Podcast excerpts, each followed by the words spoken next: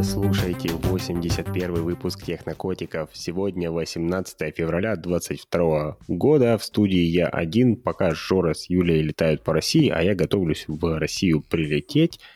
Я делаю подкаст в одиночку, и сегодня у меня новости про очень интересное исследование из Китая, в основном из Китая.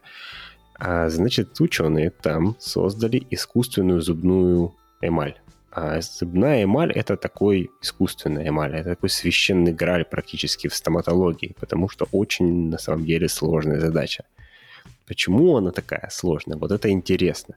Все наверняка помнят, и у многих уже есть пломбы, коронки разные. Они сделаны из различных материалов, но никогда это не тот же самый материал. Даже если присмотреться, можно увидеть разницу. Ну, а на рентгене она вообще прекрасно видна. Если вам показывали рентген ваших зубов, вы видели, что все дырочки, все пломбочки выглядят совершенно не так, как эмаль зуба. И, кстати, эмаль на рентгене тоже выглядит не так, как сердцевинка. Она состоит из другого материала.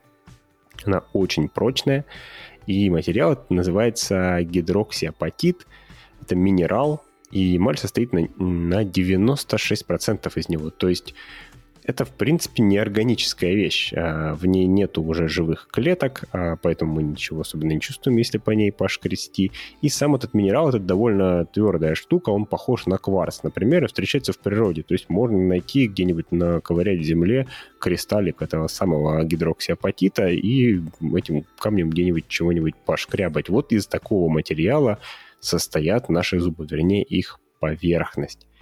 Вопрос, а почему, раз он встречается в природе, нельзя просто насобирать его, намолоть и сделать из него пломбу? А, не получается, потому что эмаль – это метаматериал. И его свойства зависят не только от состава, но еще и от структуры – что-то похожее мы, например, знаем по знаменитому примеру графита и алмаза, да, один и тот же углерод, но только если его уложить э, в одну кристаллическую решетку, получается черное, почти что вязкое вещество, такое очень мягкое. А если по-другому, то получается прозрачное и очень-очень-очень твердое которое совершенно невозможно поцарапать, хотя ну, один и тот же химический элемент. Когда мы говорим о метаматериалах, суть примерно та же самая, но только э, речь идет о более крупной структуре, то есть у нас уже есть какие-то даже молекулы, но они по-разному укладываются, как, например, хлопок. Вот если кто-нибудь видел хлопок, это такая, ну, вата белая.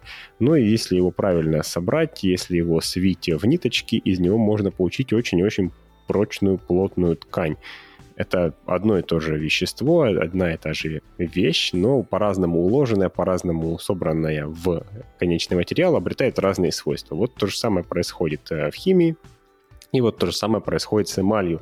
Причем она у нас, э, как только зубы выходят из десны, вот вырастают, да, после молочных, она уже не меняется. Ее на самом деле только в десне, внутри еще, пока она там, и формируют клетки, которые потом погибают. И поэтому эмаль как бы статично, она не восстанавливается, поэтому все так и переживают за зубы. Вот эти клетки, они один раз отработали, они в правильную структуру уложили нужные материалы, тот самый апатит, и после этого их работа заканчивается, они отмирают, зуб выходит наружу, и с тех пор потом всю жизнь одна и та же эмаль, которая у нас там наработалась еще когда-то в детстве, продолжает работать. Это очень прочное вещество, оно выдерживает десятки, почти что сотни лет.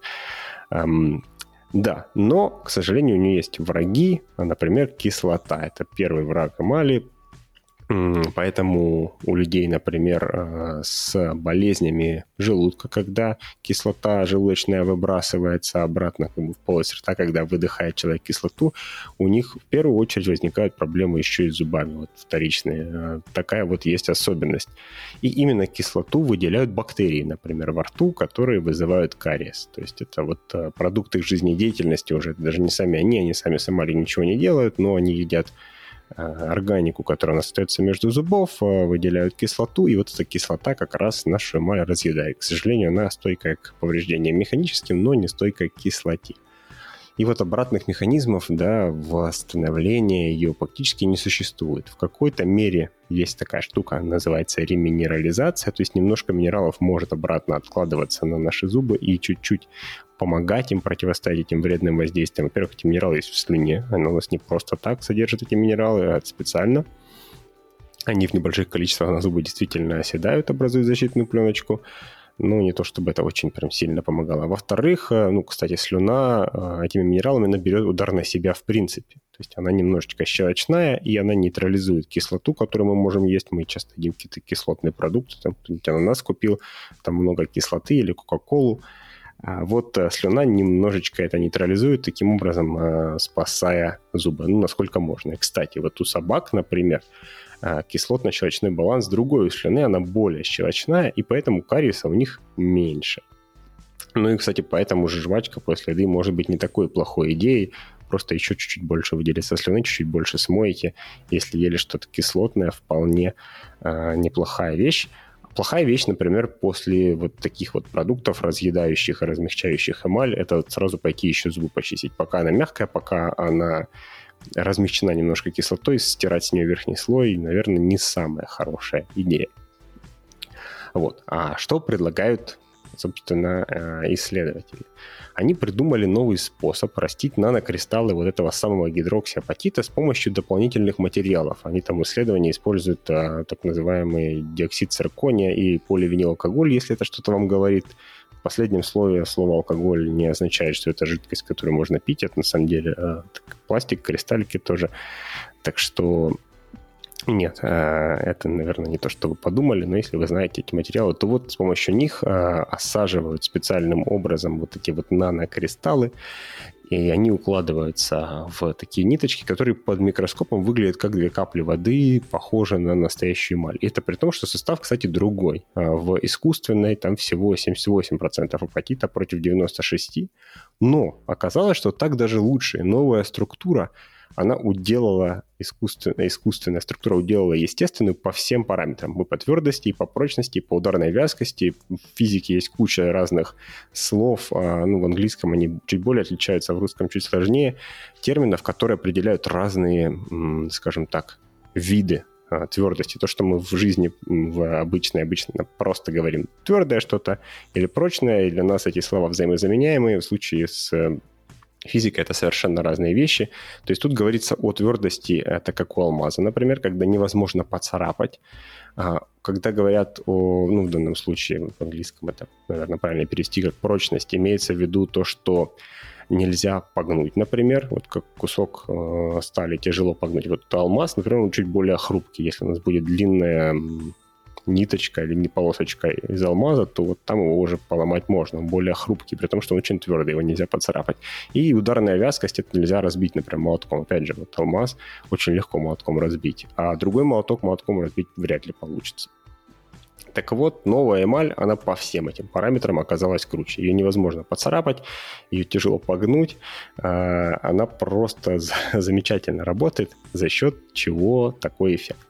Э, собственно, метаструктура, про которую я немножко упомянул, как устроена эмаль наша. Она похожа на плотно уложенную пачку спагетти. Вот 96% это вот эти твердые макаронины, которые залиты связующим таким вязким соусом. При этом одна полосочка, одна макаронинка. В разрезе она не круглая, она скорее похожа на восьмерку или, например, на замочную скважину даже скорее. Вот так она примерно представили себе. Выглядит, и если их плотненько рядом уложить, получается, что они как бы накладываются через, через одну.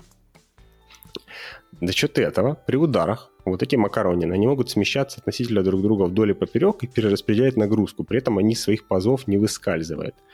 И продавить их все вместе очень сложно. Примерно как взять, опять же, ту же пачку макарон, плотно связать и прямо вместе с коробкой попытаться за раз э, всю согнуть. Это гораздо сложнее, чем поштучно. И вот именно за счет такой укладки наша эмаль имеет те потрясающие свойства, которых нет у исходного вещества, а вот это новое, оно эти свойства даже улучшило. При этом три года назад было похожее исследование, там тоже э, осаждали кристаллики на белковую только структуру у них, а не на вот циркониевую и поливинилалкогольную, и но у них вышло тоньше, и у них вышло не так прочно. А новый процесс, он вот почти идеально воссоздает те условия, которые есть в природе, ну даже их еще улучшает, так что это прорыв большой. А, люди с кариесом, они сейчас уже, наверное, должны выстраиваться в очередь, и не зря, потому что кариес, кстати, самое распространенное заболевание в мире. Вот 90, не помню, сколько, 3 или 6 процентов людей а, так или иначе им страдает. Это гораздо чаще встречается, чем все остальное, про, про что вы можете подумать, когда приходит на ум заболевание. Вот такая вот проблемка, да. И ее собираются решить. К сожалению, как и в прошлом исследовании, в нынешнем тоже все это делали не во рту человека, а в лаборатории, и разница, конечно, огромная. Например, в лаборатории можно использовать токсичные вещества. Тот же фтор, кстати, которым зубы восстанавливают частично, он в чистом виде яд. И во рту, понятно, уже и нельзя его будет там, например, испарять. А в новом исследовании не использовали ничего такого, но использовали низкую температуру, например, и немножко подмораживали, чтобы кристаллы лучше и правильнее росли в нужном направлении. Во рту, опять же, с этим будет немножко сложнее, и, конечно, до применения в стоматологиях еще, а, еще пройдет очень-очень много времени. Но плюс уже в том, что мы не только поняли, как устроена эмаль, но мы еще и поняли, как вырастить точно такую же, при этом не хуже, а даже лучше природной. Так что есть шанс, что теперь другим группам исследователей выделят чуть-чуть больше денег на то, чтобы сделать уже коммерческое применение вот этой вот технологии, которая показала настолько крутые результаты. А вы не болейте, чистите зубы, следите за своим здоровьем. Пока.